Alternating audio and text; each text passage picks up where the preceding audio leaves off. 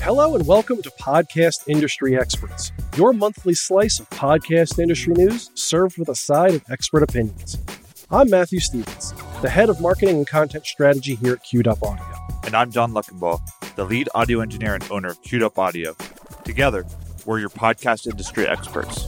On the first Friday of every month, we'll be breaking down what the latest podcast news actually means for podcasters and talking shop with other podcast industry experts. From current events to the latest statistics and everything in between. Hello, and welcome to another edition of the Podcast Industry Experts. This is February of 2022, and we are sitting down with Mark Asquith the co founder of Captivate and Rebel Base Media. Mark, how are you doing? Well, I'm quite all right. Thank you very much. I appreciate it. Yeah, I'm. Uh, I was the same old, you know. I'm just same and old now. yeah, yeah. Uh, I'm I'm 35 now, and let me tell you, I've, I've noticed over recent uh, times, like the back starts hurting a little bit more. You start just going, oh man, I really am getting old. Some gray hairs are starting to pop up. It's young me is laughing at old me. Oh, wait till you get to my age, man. I'm 39. Wait until you get to my age, my ripe old age. Oh, I'm way past oh. that. oh well, you know, you don't look it. You've got that nice, nice dark beard. You know, I've still got the grey in there. So yeah, don't give me that. I, I know what you're up to. I won't get any closer to the screen. yeah that is the bonus of doing this all remote is you know like you just go like my camera quality is awful. Like i'm just going to downgrade it a little bit. You can't look too hard. Yeah. Yeah that's it. Yeah look at the pixels. Yeah i'm not blurry the the, the camera is. Uh so captivate as we talked about it is a favorite of ours here as a hosting company. Uh we use it. We we recommend our clients use it uh, we recommend all podcasters use it, to be honest with you. Out of all the ones that we've tried, Captivate is the one that we like the most. Not a commercial, not a sponsored ad, but just want to throw it out there. And you guys are, uh, we said it right before we start recording, kicking ass. I mean, you guys are re- putting out features seemingly like every week now. Uh, you guys are doing wonderful over there, Mark. Well, thank you. I appreciate it. Yeah, that's that's our job. You know, that's the that's the irony of it. I don't know. I don't know how other people don't what they're doing with the time. I honestly do not know what I do with the time that I spend working. I, I, I, I can't think of what my time would be like if we weren't just building stuff. So no, I appreciate it. I think speed and quality are, are important. I think it's a very fine line. I think you've got to you, have got to make sure that you tread it really nicely and that you, you you focused on the right sort of things. So I appreciate it. Yeah, everything that we do is for podcasters. You know, everything that we do is for creators. So I appreciate it. Excellent, excellent. Well, I appreciate you, Mark. Uh, you you guys are are making our jobs easier. You're making the jobs for independent podcasters easier. Let's let's go over a quick few things that you guys have done just over the last few months. Dynamic ad insertion, your big Amy reveal that got added in. We've certainly used it a lot here, both with clients and ourselves. Uh, it works wonderfully, and it's I think probably one of the most intuitive versions that I've seen out there. I mean, Anchor, Libsyn, all, all the other ones that we've used, uh, Megaphone. This one's I think the the easiest personally to use. Then you guys went ahead and did interview management and guest booking. You also went ahead and integrated with Squadcast in, in a little bit. And then recently, as of the week of this recording, you guys released the dynamic show notes builder. So really everything I think a podcaster needs right right there. Uh, those three things. And that's not even going into the network features. That's not even going into just everything else that Captivate can do. Those are the recent new features that you guys have had there. And and honestly, that's that's about everything I think a podcaster truly needs to get started and really make money and, and do great things.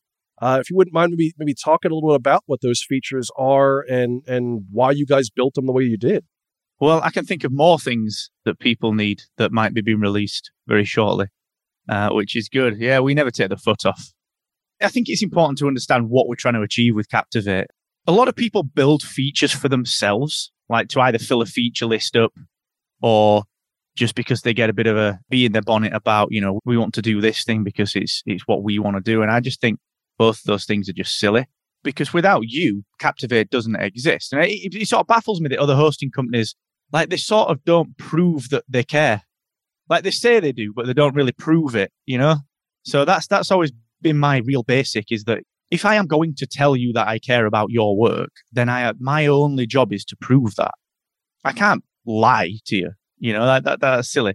that's always like a bit of a true north. You know, is this a genuine product that we're building that genuinely helps people? That you know, sort of our approach to that is we should only integrate something and do it when we can do it properly and fully, not just kind of half bake it just to get it on our feature list. When it comes to feature releases this year, we've not even got started, which is fun. When we did AMI, audio monetization integration engine, we got that as a three module rollout, which is which is really cool. So module one is the thing that we put out last year, as you know. And the goal with that one was just to bring enterprise quality and, and quality that everyone said, oh, you've got to be on Megaphone or Libsyn Pro for. No, you don't. That's crap. Let's not do that. And then to do it in such a way that just because you're quote unquote hobbyist or an indie, like why should you be penalized for that? Why should you get a, a subpar version? I didn't. I never understand. Like there was other hosts out there that were, yeah, we do dynamic content. Well, you do pre-roll and you do post-roll, which is sort of the easy bits. Like I could, you could do that in 15 minutes that is pretty easy. And it's boring. The way that we approach everything, and we, especially with Amy, was well, what can we do that gives you, the day to day podcaster, access to tools that other people wouldn't give you because it's not in their interest to have to build or maintain them? Then also, how can we make sure that you've got access to tools that the big publishers have got access to when you don't see yourself as a big publisher? Like, how do you become a big publisher? you have to get better and you have to do more work and you have to have the tools at your display. Do you know what I mean? That's like sort of saying to someone, right, you need to bring your golf handicap down, but I'm not going to give you any golf clubs until you've got a, a scratch handicap. Or I'm not going to give you a guitar to learn how to play until you're a grade five guitarist. We approached Amy from the perspective of let's bring enterprise level tools to the day to day podcaster. You know, Captivate's target market. There's a reason we don't have a free plan. You know, we don't want to give Amazon vouchers out. We don't want to get every everyone podcasting on Captivate. That's not our interest. You know, we, our interest is if you are serious about growing your podcast. And, and what, what I mean by that is because everyone gets offended by that. Like, what are you saying that I'm not serious? Well, what I'm saying is that if you are willing to learn and spend time, then you are for us. That's what I determined to be serious. You know, like I'm not a serious golfer. I'm terrible because I don't hit a thousand balls every day. I've got no interest in doing that. But on a Saturday, I might go out and whack a few I'm not a serious golfer. And it's the same with podcasting. So Captivate doesn't want to help everyone. It wants to help the person that thinks to themselves, do you know what? I'm going to give this a go. And I'm really going to give this a go. So with Amy and, and, and, and all that side of things, you know, we could have just put pre-roll out. We could have just put post-roll out. They're the easy, easy bits. But what's the point? That sort of doesn't help you. So we approached it from the perspective of, well, look, let's give you mid-rolls. Let's give you a bulk ad editor so you can go back and do the inventory all at once. Let's give you an ad painter because there's no point us giving you a tool and then tying your hand with it. You know, if you've baked in an advert and, and you're thinking, well, wait a second, I've got this amazing mid-roll technology, but oh my God, I've baked in this other advert. You can't use it. So we're tying your hands by not giving you a, a, an ad painter. So does Captivate have any primary goals when approaching product development? We've only got one goal, which is to help you to grow your audience. And when you've grown that audience, it's to help you to monetize that audience. And we, we, we can only do that in two ways. Well, three ways really, but you know, one of them's not really platform focused. One way uh, that isn't platform focused is education. So we've got our growth labs, we've got our education piece, uh, all my content that goes out. It's all free. You know, we, we don't charge for that. But the, the, the two things that the platform can do, they can either give you a very specific tool to help you to monetize or grow. So I'm thinking some of the features that we've got coming down the wire for monetization. I was on the train yesterday down to Global. First day at the new offices yesterday. Kieran and I went down. We were testing one of the features, uh, which is about monetization. That's coming like really soon you know, we can either give you a tool that will help you, single promo link, first party attribution links, uh, AMI that's going to help you, or we can give you something that will help you by proxy in that it will give you time back, show notes builder, uh, guest book and interview management. We've only really got two streams of thought, which are let's build out things that help save time, or let's actually build things that directly generate either audience growth or profitability. You know, they're the only the only things that we can do. Mark, as you mentioned, saving podcasters time. We could definitely see that in the release of the guest booking and interview management stuff. And then that goes right into your latest release with the show notes builder, which will save the podcaster even more time. Everything that we do is almost like it's falling forward all the time. I think one of the interesting things as a podcaster is that everything's so disparate. You know, the last couple of years, last three or four years in particular, there's been a a startup pop up, pop up every single week trying to solve a problem that doesn't exist or a problem that that does exist, but where they'll come across the Evernote problem. You know, the Evernote problem is that Evernote is that good that I will use it because it's better than writing things down or taking notes. But actually, I can probably make do with taking notes if they ask me for 20 bucks a month. You see these startups that are popping up and saying, well, actually, we can solve this problem for you. Well, it's not really a problem. You know, I mean, it, it, sort of is, but I wouldn't pay for it to, to be solved. So what, what Captivate can do is because of the way that we've structured the business, we can give you tools that complement your hosting and complement your podcast production and workflow and management and marketing and promotion and monetization.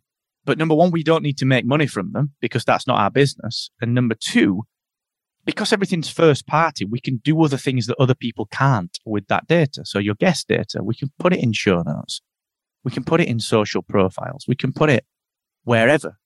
It's a very interesting approach. And that's how we, that's how we do that sort of thing. So no, it, it really is all about helping the user. I know everyone says that. We just try to genuinely live by it and genuinely, you know, put put features out that we'd use. Honestly, most of our features because I'm a lazy podcaster. Like legit. you know, I don't want to write show notes. I'm terrible at it. So oh, I hate that. I can build them. I, I, I don't read show notes either. oh, it's I, tough. It's tough. I do. well, someone's got to yeah. do it because we yeah. don't.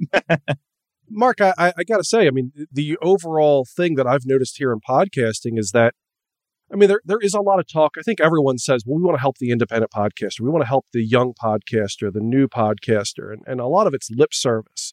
I mean, even amongst the other experts out there, a lot of people are, are pushing into things that like, uh, just it doesn't doesn't relate to those people as much and it's real easy to think that you know we need to be 10 steps ahead but forgetting the base stuff one thing I got to say about you and obviously everyone at Captivate is is clearly you guys think about the the new podcaster about like you said the person that's that's trying to do all those things as a single person doesn't have a team behind them and for as much as you mentioned you guys don't have a free plan you know $17 a month not a lot in the grand scheme of things. And I mean just just the the link support that you guys have the the being able to create short links if I were to do that somewhere else, like there's pro versions of Linktree that, that are going to cost me 10 bucks a month or whatever.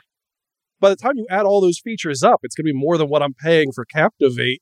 And I get podcast hosting on top of it. Like, why wouldn't you do that? Especially if you've got a two, $300 microphone you're talking into, a $100 pair of headphones, a $1,000 computer, or even a $500 computer. 17 bucks a month to do it right and to get that time back makes a lot of sense as an investment from a, a individual or even just as a team like ourselves. Uh, we, we obviously have the business plan, but but even that makes a ton of sense. It saves us time, it saves us energy, and allows us to do things that we could not do easily or at all on other hosting providers, which I, I think is brilliant, man. So uh, hats off to to you, hats off to Kieran, hats off to everybody over there at Captivate for not only thinking about that stuff, but for iterating all that stuff ridiculously quick. Previous life was in development. I know it's not easy to push out features like this and to do it quickly and to be able to say, hey, third quarter, we're going to do this and actually hit on those, those dates. I know that is near impossible in the development world unless you are, are on top of it. So hats off, man. Thank you. I appreciate that. And do you know what? The, the, distinction with new podcasters, we actually purposely don't target new podcasters or existing podcasters. And the reason for that is my goal is not to help a new podcaster or an existing podcaster. The way that we define our podcasters are those that are serious about it. It doesn't matter whether you're just starting or not. My only goal is for someone not to feel bad. And the reason for that is that, you know, I, I came into podcasting at a time where I was like, why is it difficult to link this thing to WordPress? So we created podcast websites, the business. And I got hammered for it. You know, there were people that had been in podcasting since 2005. And, I, you know, we started a business up, they hammered us for it. And I was like, right, you guys are trying to make me feel bad. I'm going to do something now to stop other people feeling like you've tried to make me feel. And, you know, I'll see you at, at, the conferences and let's show you what we can do because it, it's the worst thing that you can do is make someone that's getting into something feel bad because they don't know everything about it. So that's our goal with new podcasters is to, that's what the free education is. You know, that's what my, my live streams and, and, and, and I've got a very outspoken attitude against the, the kind of type of people that will try and put people down. And that that's Captivate's brand inherently is, is, is based on that set of ethics is that everyone everyone should have the time of day put into it. And a lot of hosting companies as well will target like the new podcast because they've not got a hosting platform. Well, of course they've not got a hosting platform. And that's all well and good, but it's easy to look good when someone doesn't know any better. From our side, we've never we've never said that. Oh, sure, on our website, we've got a question: Are you new? Are you are you sort of existing? But that's purely from a that is a pure SaaS marketing thing. That if you tell us the answer to that, we know where to send you best. The brand doesn't exist for that. The brand exists to say, if you are serious about this, we will help you, and I promise that we will give you everything. And that I think that's why some of our content stands out. You know, my accelerator show and stuff, because you get a lot of ho- lot of hosting companies that they podcast because they're in podcasting. You know, like they've sort of got to. It's like never trust a fat personal trainer, never trust a podcast host that doesn't podcast. we got into podcast hosting because we were podcasting for years before it. We're not podcasting because we're in podcasting. It's the exact opposite. It fascinates me. Honestly, the market fascinates me. And the way that it changes so much and the way that the other hosts do things and the way that we do things, I think, you know, there's someone for everyone. So there's never a bad host. But I think you just got to wear your heart on your sleeve a little bit more. I don't see any harm in that in business these days. You know, what's the point in pretending? I wholeheartedly agree with that. I think uh, I think that's the the way to live life, for that matter. Absolutely. So, Mark, you have briefly mentioned about working with Global. So, Captivate was recently acquired by this UK-based radio group. How will this deal evolve Captivate's standing within the ad buying marketplace and overall monetization for independent podcasters? That's a good question. So Captivate was acquired very recently uh, by Global. So Global is a, like you said, that is it's an independent radio company based out of Leicester Square in the UK. Um, they own a lot of radio stations: Capital, Heart, Classic FM, um, a huge range of, of stuff. They own all the outdoor advertising in the UK, and they own DAX, uh, Digital Ad Exchange, which is, um, you know, as you said, is a is an ad company. You know, a digital audio uh, ad company. Captivate, you know, brings to Global the hosting distribution and the and the front end part of, of AIME, you know, the ability to do the front end part of, of, of what something like a DAX actually requires. As you guys well know, you know that AIME Module 2 brings ad integration. And whether that's with AdSwiz in the past, um, or whether it's someone like DAX or whomever, it would need to be an ad exchange partner, someone that can, you know, match parameters against branded inventory and then send the inventory across through to our inventory, match them up, do the campaigns, run the parameters, do the monetization part of it. So we always had to integrate with that anyway. And then the global conversations came around. You know, they they wanted something like what we did. We were interested in in their approach in being an, in being a UK company. And frankly, as founders, you know, it was for Kieran and I. You know, as much as you love your business, which we do, and we're still running it day to day, and and and you can see. when we got bought, people like it's going to change. You're going to slow down. I was like, all right, well, you stick around and we'll see. It's the same company, but they interested us from that DAX perspective and from the ability as well to affect the industry. You know, we're a, we're part of a billion dollar company now, and you've got someone that's as outspoken as me, along with the founders there and the people there that are already in that game. You know, it's, it really is a good match. So when it comes to the the monetization, as we said, you know, you guys know we've got Amy Module Two that's on its way out, and that will bring DAX integration. You know, it will bring the ability for people that have got the right type of show and the right, you know, brand safety elements and aspects in place to be able to start working with programmatic advertising, to be able to start working on a parametered basis to pull in the right type of monetization. So it was number one, it was always part of the plan anyway with Captivate. Number two, we now have more scope to be able to do better with that. You know, I was my morning yesterday was with the DAX team and some of the guys there on, on the dev side, a couple of the founders of DAX, and really talking on a peer to peer level, not sort of a you've been acquired, we is boss. You know, it was like what do you, you know, what does Captivate think? You, you guys do what you do. You're the experts at what you do. How can DAX do this? So it's a huge opportunity. It really is. But I think as well, when you overlay what Captivate's real mission around monetization is, I'm sick of gurus sort of saying monetize this way or that way. There is, it's diversity. All right. Captivate's mission is diversity in revenue. You know, the last thing you want. And, and, you know, having been in business running, running queued up, you'll know this, you know, you, you never have one income stream. It's a multiple revenue stream business. Right. Every business is multiple revenue streams, so that if one is struggling, the others can hold the hold the weight. Um, and I think as podcasters, we don't think like that, and I don't think we're taught to think like that. I don't think other hosts think like that. So our goal with Captivate is to help you to diversify in terms of monetization. Well, look, okay, what have we got here? We've got we've got this revenue stream coming in here. We've got this revenue stream coming in here. We've got sponsors coming in here. We've got direct deals. We've got DAX monetization here actually suddenly I'm paying my mortgage from five different revenue streams. And if one of them goes, sure, it's a, it's a pain, but actually the rest of them remain. Um, so DAX is one big element to that. But the other thing that that allows us to do is really start to work with some of the branded podcasts, some of the, the, the talent that you'd see sort of signed to major deals and bring that Captivate interface to a level that um, will benefit the indie producer on the back of experiences of those that are dealing with multi-million dollar deals so that we can say, actually, here's what it takes to get to that level. Because look, here's what it took. You know, we, the, the learnings that we'll get together collectively as Captivate customers and, and as a team from, from popping on uh, to Captivate a big podcast that generates multi-billion dollars in sponsorship revenue. Like the learnings there alone are worth it for the independent podcaster. So there's a range of benefits to it, which fascinate me completely.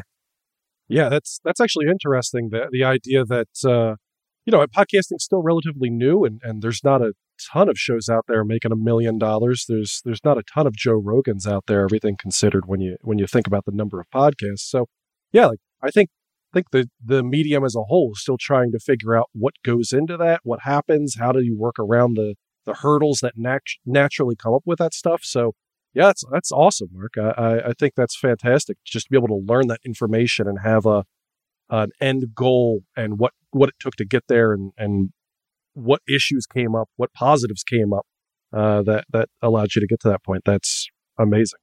Yeah, thank you. I appreciate that. You know, it's a funny thing when you when you go through a, a, a deal process like that as well, especially when you've been in indie. It was really about positioning for the for the users.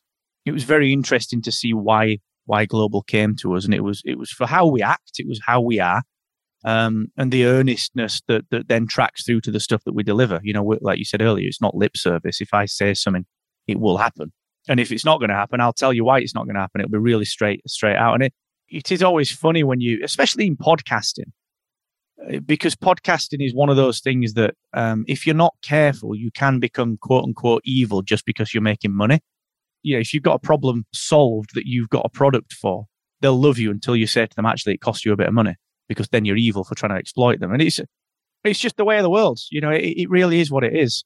I think what's fascinating about the way it's worked in podcasting is that I think it's inspired a lot more consolidation in the industry. I think it, it, it will, you know, I truly believe there will only be four or five good hosts left in five or six years and that they will be part of other things. And, and I don't think there's anything wrong with that because you know, speaking personally at a personal level, you know, we, we do get up and we work 14, 15 hours a day and we, we have done for a long, long time. And you, you know, you, you your family relies on you being around and, you know, you're doing this for your our salaries, Kieran and I's salaries are the last to come out of the bank account. You know, we're always the last to be paid, rightly so. But actually, we've got houses that we pay for with Captivate. We've got, you know, our, our children, their shoes are paid for by Captivate. And so this, this, this affects us when you do come up against something like an acquisition like this with global, it, gives the founders a chance to take a little bit of the chips off the table, stop worrying so much, but actually be able to take more risks and be a little bit more gutsy and a little bit more ballsy because, you know, no one's going to come and take your house if, if you can't pay the bill. That's so great. So are there any changes in the development schedule working with Global Mark? As in like what features get built first? The only changes are that we can move quicker. And, and the reason for that is that we're not, you know, founders a lot of people don't see this, especially the people that you sometimes get in support that are like, why is it taking you 20 minutes to get back to me? It's like, because quite literally, I've been dealing with 10 other people that said the same thing, you know? So, you, you, I think the thing it does is it takes a little bit of pressure off in that regard. You know, I'm not running management across the entire business. Kieran's not running finance and, and, and, and setting payroll up. And, you know, I'm not, I'm not arranging partnership meetings when, because someone else at Global can talk about DAX. It gives us time back. So actually we, um, Kieran and I were talking about it yesterday. One of the features that we're putting out around monetization, I think it's been done in about a week and a half. And we were like, why is it, why is it only taken that? Well, actually, because we're doing it 8, 10, 15 hours a day. You know, it, we, whereas before it was like, well, we'll do four hours on that. And then we got this thing to do. And then we got payroll to set up. So it's actually working really well so far. And I think the other thing as well that it does for Captivate's dev schedule is it means that we can be really focused on stuff like what tends to happen in, in any businesses. You know, it's sort of funny. Like you, you you'll hear other other. I don't listen to any other like podcasters podcast, but Kieran listens to I think a couple of them just because he, he worries about it a bit more. You know, and, and and someone will say, right, we're releasing this feature. You know, and, and and in the past when you're independent, it's like, oh crap, we should probably look at doing that. And now, I mean, we we never have done. You know, if you look at everything we've put out, we've not really followed suit from anything. You know, I don't think there's anything that maybe private podcasting. I think a couple of people had that before us, but then we we were doing it with podcast websites in like 2014. Everything else that we've done has been sort of leading from the front front. And whilst we try to keep that mantra, there is no lying and no denying that when you do hear someone else saying, "Oh, we're releasing feature X," or "We've just put it out," as an indie, you think, "Oh God, damn it, you know, should we do that?" Whereas now we can be really gutsy. We could say, you know what? We really are doubling down on just what our roadmap is because we're pretty confident in it. So that that's I think that's the thing that it'll change, John, is just the the speed at which we can get things out because we're not doing the startup running the business stuff. And number two, we can swing really, you know, for beyond the fences because we don't have to be looking over our shoulder. That's a great feeling. that would be a great feeling.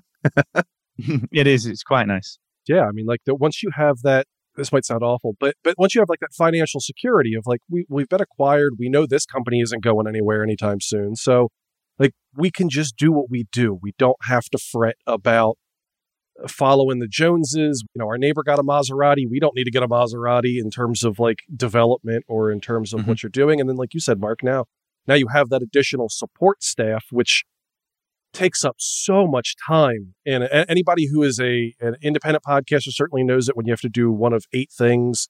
Anybody who's been a freelancer certainly knows it when you got to do payroll. If you own a small business, you know it because you do every step of the small business from HR all the way to the job itself. And you, you find that out of an eight hour day, a 10 hour day, yeah, like just a very small portion is the thing that you actually do for a living. It's all those small things. So yeah, that, that makes a ton of sense that it just, it gives you the mental and emotional freedom just to be able to go, look, let's just do what we do. Let's just focus because clearly it works. Yeah, it really does. It is a funny thing, you know, because what's fascinating is like there was a couple of people really cynically in one of our Facebook groups, like just having a little cry about the acquisition and stuff. And it was like a quarter of a half percent of our users that would, would and but you always get one. Of course. And they were they were saying sort of, you know, oh, things will change and, you know, you know, you, this is what's going to happen and blah, blah, blah. And I was like, wait a sec. So let me put it into another context, right? I, I, I get my shoes on, I get in the car, drive down to the Lego store. I go down into the Lego shop and I walk up and there's a $600 Millennium Falcon there. So I buy the $600 Millennium Falcon because I really, really want the Millennium Falcon. I've done the due diligence on the Millennium Falcon. I get home, drive all the way home, pull the Millennium Falcon out of the box and build a house out of it. I just buy some other Lego, you know? And so the point is that people don't buy things to stop them doing the thing that they bought it's an inbuilt cynicism because as soon as you get to someone that's you know you know you've been bought out by this company, it's like they're a corporate. They are a corporate, but they're run by people, and they've bought in people that have not worked for corporate for twenty years.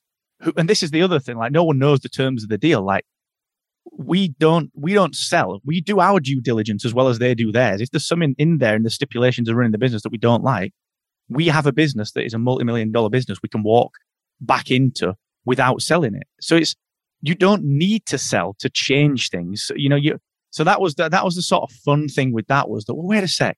Throughout none of these circumstances was anything to do with changing how a business was run. It, it was, if anything, to run it more like you expect. You know, it's um, I do find it interesting. I remember when, you know, Google was sort of smaller and scrappy, and now they're the behemoth that no one likes. And it's you know, it, it's the old Harvey Dent quote you know, from the Dark Knight, you know, you you you, you die a hero or live long enough to become the villain to some people, sadly. And I think uh-huh.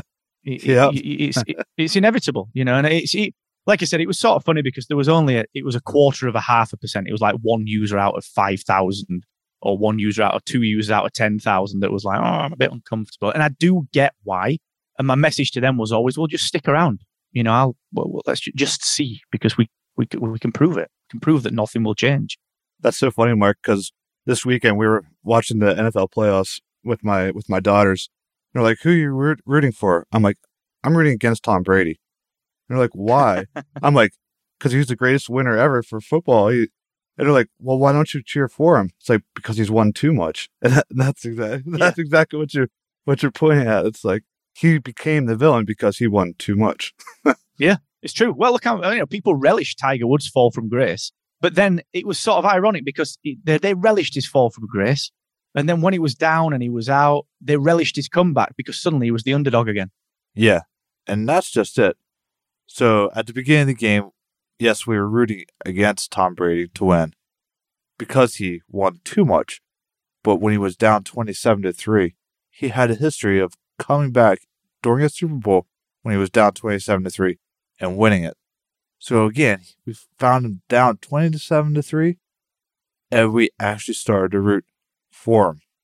And he actually made it into a game and they had a chance to win. They ended up falling short in the end, but still, it was, it was crazy to come the whole spectrum of starting a game rooting against somebody because they won too much to being that underdog and cheering for them to actually pull off the upset after being down by so much. And uh, it's it's weird, you know. I think we've just basically told the entire Rocky saga through yeah. Well, it, it is interesting, and, and we've kind of hit on this theme throughout this episode thus far. Is is the notion that you know I think the creative arts and, and podcasting certainly a creative uh, in, endeavor. People seem to be a little quicker to to jump to you're a sellout. If you make any money from it, you're a sellout. If you do this, you're a sellout. And It's same thing with bands, same thing with with anything really. Like you're a sellout. It's like, well, look, I got a mortgage to pay, man. Like I, I there are things that need to happen here. There are things that that are far reaching beyond this. So like, yeah, maybe, maybe I'm a little bit of a sellout, but like in order to, to do what you want me to do, I've got to sell out a little bit. Uh, it's hard to go ahead and, and you know be a rock band in your 70s still living in a in a panel van because you didn't sell out. Eventually, you need a little help. the answer to that is always that's cool. I'm glad you you know I'm glad that you volunteer at your job 60 hours a week. Exactly. and, and obviously no one ever does. And I think one of the things that a lot of people don't see about a company like Captivate is that, you know, for every one acquisition, there's 50 offers turned down. I, I talked about this on Captivate Insider. We, we, we got approached so many times, you know, from day one. Like we, people offered to buy Captivate before it had launched. Know, that was weird. Why, why would you do that?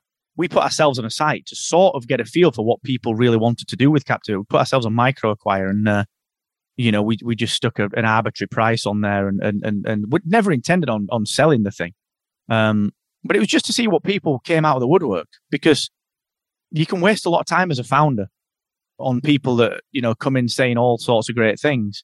But when you really get down to the nitty gritty of it, actually they don't want to do those great things. And it, what it does is it trains you what type of acquisition you'd want. And and and you remember your worst case is that you just carry on trading going through a process of turning down. Like we turned down a lot of acquisitions. We've never sought an acquisition, even though, you know, some of the back channel stuff, you know, some of the hosts have, you know, I've spoken to them like, oh, I can't believe you, you're thinking about selling because we were on this MicroAcquire site. Like we weren't, we were never thinking about selling. We just wanted to make sure that we knew what the climate was like. And we knew actually that all these 10 emails that we get a week, we had to teach ourselves how to filter them and it was really useful. It was a great exercise for that because it's all learning. And I think when it comes to the whole sellout thing, it is, it's fascinating because it really is like the life. You know, a lot of people will see you're in podcast hosting, you travel to podcast movement, you spend a bit of time in the sun at Podfest. You know, you work in an industry that you really love. It must be all good. You've got a growing company. It is. It is all good. However, what do you do when you wake up, uh, up at four o'clock every morning because you can't sleep thinking about whether or not next day the signups are going to be worse than the day before? And how do you cope with that after four years? Or how do you cope with the, the crappy customer that is annoyed at seven o'clock on a Sunday night because for, they've done something wrong, but they will not let you spend time with your daughter because they are kicking off that their 12 download podcast is not being seen. And, Oh, and I'm, I am, I'm being overly flippant with that and, and I am uh, because you should, you know, we respect everyone and we handle everyone the same way. But I think when people sort of apply that, uh, should you really be getting acquired? Well, yeah, because then I can actually hire someone else that can give you the best service, means that they can work at a time that suits them so they can take their kid to school on Monday morning because their, their working life is better suited to working Sundays because that's their circumstance. And guess what? We all do better out of it and we're all happier. So I do think a lot of people are pretty vicious for no reason. I'll tell you what, it really is a minority of a minority. And it's always the people that, this is another reason we don't have free plans. These are always the people that don't want to pay you. Always. And I learned that in agency land. You know, when we were doing agency work, uh, you know, we'd be building product. And um, this is why I never really barter on quotes. Like a builder comes around, he's like, yeah, it's going to be two grand. I'm like, that seems fine. Uh, you know, I'm, I'm an idiot. I'm like naive because back in the day through agency life, you know, you get people coming in saying, well, we want this, this, this, and this, this, and this, this, and this. And you'd quote them and say, why is it that much? They'd be the ones that would try and barter you, but then they wouldn't pay on time. And then they'd kick off, they'd change the scope, and they'd, they'd be the ones phoning you on a Sunday night. And, and I learned that the hard way. And, and one of the mantras that I always bring into business, which is one of the reasons we don't have a free plan, you should only really do business with people that you get along with. And there's yes. no better way. The second part of that is there's no better way of finding out what people are really like and, and whether you get on with them than letting them pay you a little bit of money. Because when someone pays you money, their true nature comes out because it's never in any working relationship, it's never a master servant relationship. What you're doing is you're trading things. It just so happens that the tokenized revenue that I'm trading that, that has been generated by a bank societally is called money. And I'm trading that for another asset that is called time or skill. The people that treat it as a master servant relationship are always the people that I said, you know what? Anchor's free.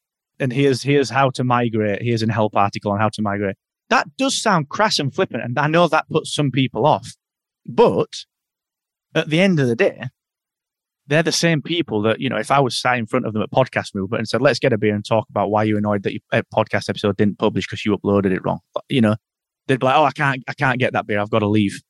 You know, they wouldn't, they don't handle things how we handle it. And I think just to kind of top that off, uh, oh, it's just about being fair. It's just about being a real person. Um, if you do business in a fair way, you build a fair business and you, you also build, you build a customer base that doesn't see you necessarily as someone that, that is running a business. They see you as someone they can call upon.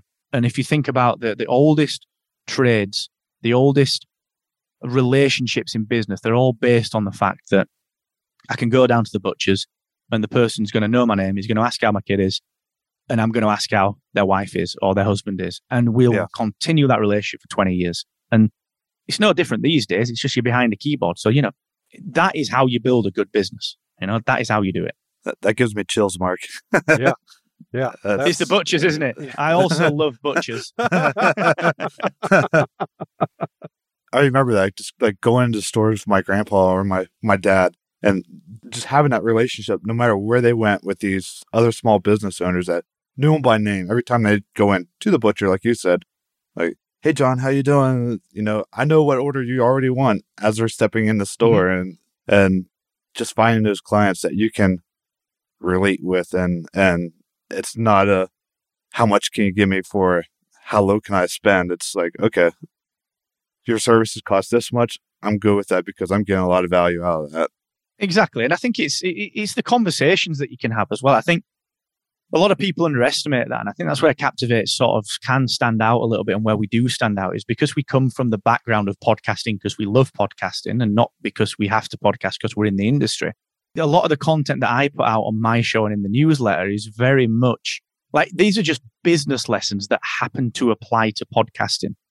A lot of that communication, like a lot of people sign up for Captivate because they'll say, Mark, you know, I've followed you for 500 episodes. Finally, I've joined Captivate. And I'm all right with that. It's taken 10 years of content to do that. And that's quite all right because I know that person will then will work together. And, you know, there's you guys, there's Kipper, there's Felicia, there's Raf, there's there's Cam, there's Guthrie, there's a thousand people that when we get back to podcast movement, we we will chat as friends. It's not, you know, we're not we're not going to have to go go off to some silly bloody influencer dinner because it's reserved for the cool people. It's we're all friends, we're all people, and we'll go and get a beer and we'll go and get some food and we'll go to the bowling alley. We'll do, you know, we'll we'll hit a gig or whatever at the podcast movement, and and then on Monday I'll be back behind my computer, you'll be back behind yours, and we'll carry on doing what we do.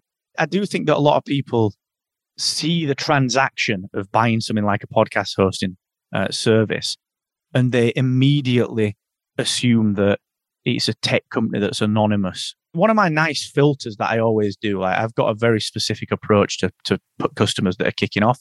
If you drop an F bomb at one of the staff, you get one go. If you do it again, you're out. I don't care who you are. I don't care how much you pay. I don't care what you do. Like you will literally never do that again. And that works 99% of the time because the first time someone does it, I'll just go in and say, look, you can't do that. That's ridiculous, bro. 99.9% of people go, do you know what? I was having a really bad day. I'm really, yeah, I get it. And I, and then at that point, I'll say, look, actually, I understand. Is it really is crap when you have a bad day? Let me do these three things to help you. And I'll, I'll I usually chuck them on a couple of months credit. I'll be like, look, Captivate did nothing wrong, but this might go and get a beer with that money. All right. And it will be, it's that kind of approach. The other people are like 0.01%. We'll be like, you can't talk to me like that. I'm paying you 20 bucks a month. I'm like, well, Anchor's free. Yeah. You know, that's, that's good. Again, I know it sounds flippant and sounds a bit crass and it's not like the traditional way of doing business. If you think about why you set up in business, like if you imagine your mum, she's like, why do you set your business up, Mark? No one ever goes, oh, do you know what? It's so I can work late and, and answer. I can feel bad about going to work because someone's making me feel bad because they're giving me 20 bucks a month. Like no one ever answers like that. I love know? being abused. Yeah, come on, bring it on. In fact, let me give you money. You abuse me. Let's do it for free. Oh, it's insane. It's insane. And it's um the customer never wants to be right. You know, that outdated mantra, the customer's always right. They're not. The customer wants to be heard as a human being.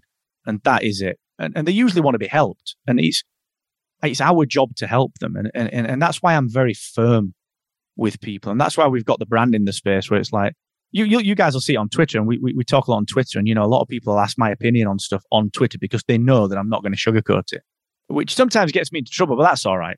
You know, I can, I can deal with that. I, I yeah, I completely agree with you on that. Well, let, let me ask you a question that that hopefully won't get you in trouble. Accessibility. SiriusXM just recently started getting sued. I suppose we we haven't seen the the end of the case yet, but for the lack of transcripts on their podcasts, uh, primarily, I, b- I believe the case is surrounding the idea that someone is deaf or hard of hearing, and with no transcript, kind of difficult to listen to a podcast, which makes complete sense. However, the lawsuit also kind of does point out the idea that like they're looking to set a precedent here uh, by going after SiriusXM to potentially, I guess, go after other large studios. I mean, Mark, as a podcast host and a podcaster, and you own a podcast company, you, you are in all circle around podcasting.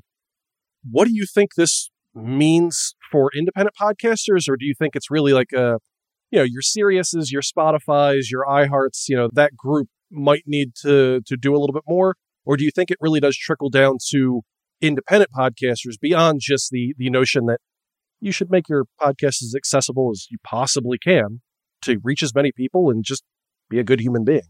Yeah, it's, it's a really fragile balance. And I, I think first and foremost, it's really important to understand that accessibility is vital. And I think, you know, everyone should have a fair chance at at not only consuming, but creating anything. And I, I do believe that accessibility should be paramount to everyone. And I, I believe when you find an industry that's fairly nascent, like podcasting still is, you know, it doesn't matter what, what, what some of the OGs say, you know, yes, 2005 RSS feeds existed, but, you know, the internet existed since whatever, 93 or even earlier than that. Like Uber was a startup 10, 15 years ago.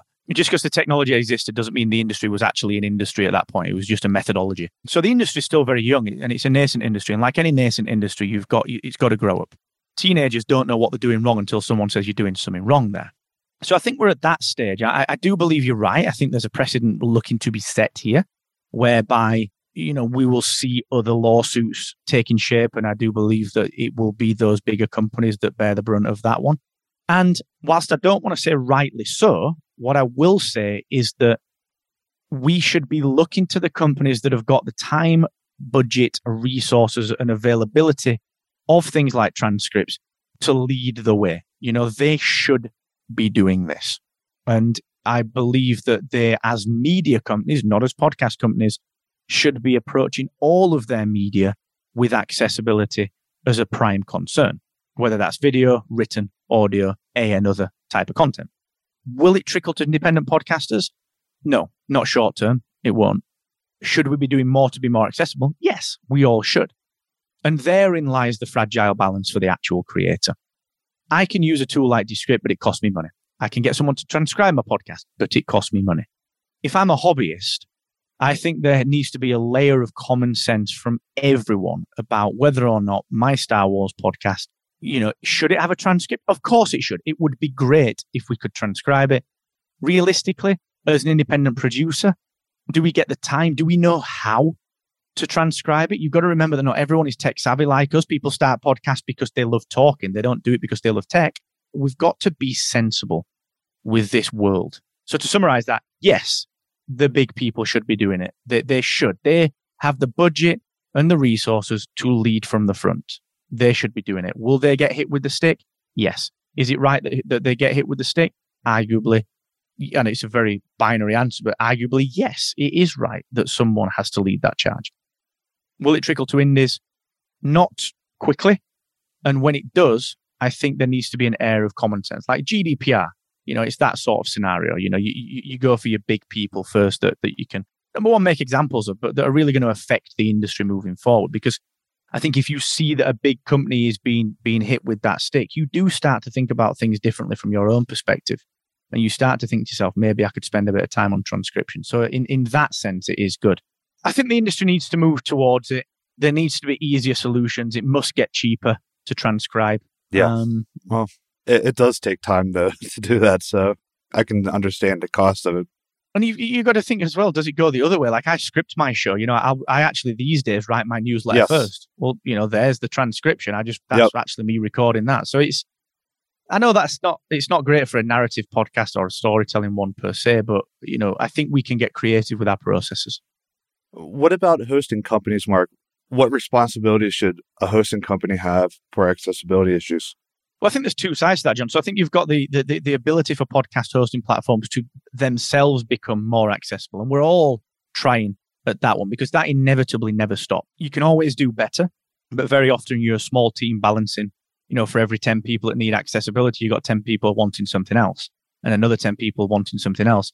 So it's always a balance. But I think our prime goal overall as an industry, you know, the, the tech sector, part of podcasting should be to always have our platforms and our interactive elements to be as accessible as possible. The other side of that is, you know, educating our podcasters on why accessibility matters to them. So we do a lot of content with Descript. We do a lot around transcripts with them. We support transcripts. We support the podcast 2.0 tags. We've got a place in Captivate that allows uh, direct import from Descript or the uploading of SRT files or the correct input, you know, manually of, of transcriptions. We support timestamping against those transcriptions. I do think that's sort of a double edged sword with that one. I think you've got the, the ability for us to remain accessible as companies, as well as educating our creators on why they must be accessible to their consumers. Mark, what are your personal beliefs on the accuracy of a transcript? Does it need to be 100% accurate, or can you go with like a Temi where it's automatically transcribed, but there might be some context issues? I think you've got to just uh, again employ an air of common sense. I'm I'm from Northern England, so you know descripting and the rest of the tools do not get a lot of the stuff I say, and I talk super quick, so it's tough. But I think I would employ the logic that good and available is better than perfect and never done. You know, our responsibility as people creating the transcript is to make sure that context is alive and that context is well, and that we can clearly discern what we are truly talking about from those transcripts. But you know, if you spell a sponsor name wrong, yes, that's a pain in the neck, but that's not the end of the world because the link still exists. It's about common sense. Good and available is better than perfect and not. Well, I want to say that obviously, like you mentioned, Mark, you know, Captivate has the transcript feature. You guys have that on there. And even for that matter, you can, you can view it from the player, which is, I don't think I've seen that anywhere else up to date. So, like, you guys are already ahead of the curve, which obviously is, is something we've talked about throughout this entire episode. But that's awesome. So, it, at the very least, Captivate's set up for it for those people out there thinking about, well, maybe I should transcribe it. Maybe I should. Well, you know, how, how do I do it? Uh, Captivate will will help you out on that front uh, to at least be able to put it up there, even if it's not necessarily on your website or anything like that. So, uh, I think that's a huge step forward. Do you think that 2022 is going to continue the boom of podcasting, or do you think things kind of start to dip down a little bit? Uh, do you have any projections for what 2022 is going to bring for the industry? I think we'll start to see more and more deals, um, talent acquisition deals, but I think we're going to start to see more and more conscientious deals um, where people will not spend silly money to acquire talent. I think you're going to start to see people focusing on nurturing talent that might be a sort of mid range, mid level podcast that can be turned into a superstar podcaster. I think I do believe that that will be the shift that we start to see. So I think we are going to see more people that that a lot of people have heard of, but that aren't in the mass populace yet, become mass podcasting stars. Maybe that's towards the end of the year. I, th- I just think this year we're going to start to see a bit of a shift from you know people spending a lot of money to acquire talent on a three four year contract. I, I think that we're going to start to see a little bit more a little bit more of the indie creator zone. You know, really starting to step into the monetization realm and and and you're going to start to see independent creators making more money from a smaller audience. And that I think that trend has been going on for the last four or five years. And I think it will only perpetuate through this year because there's, you know, there's a range of more diverse tools like the tools that we've got coming out with Captivate to, to help with that. So yeah, I think that will be the big shift. And I think there'll be a lot more tech consolidation. I expect at least a couple more host acquisitions. And yeah, I, I think it will continue for this year. Definitely. Awesome. Well, everyone, uh, that's Mark Asquith, the co-founder of Captivate and Rebel Base Media. You can obviously find him on Twitter at Mr. Asquith, if I'm correct. That is me. Yes. M R A S Q U I T H, uh, also known as that British podcast guy. Uh, so make sure to go check him out. Go go get on Captivate. Go check that out. As always, Mark, thank you so much for joining us. Uh, it's been a blast, and, and we hope to have you back soon to talk more about podcasting. Oh, I am always available to you guys. Thank you for what you guys are doing for, for, for the industry and for the people in your communities and, and, and the wider industry overall. So, yeah, always available for you too. Awesome. Awesome. Thank you, Mark. Thank you, man. That's all for this month's podcast news and opinions. If you like what you heard or found it valuable, please subscribe to our podcast and leave reviews wherever you get your podcasts at. Also, make sure to check out our other shows, the Queued Up Podcast on Podcasting, where I teach you how to make better podcast content, sound better on the mic, and grow your podcast audience. We also have Cover to Cover, our podcast all about audiobooks.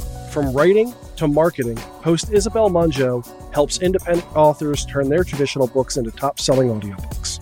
And as always, check us out on Twitter at QDUP Audio and go to our blog at mypodcastagency.com for even more great podcast advice and opinions.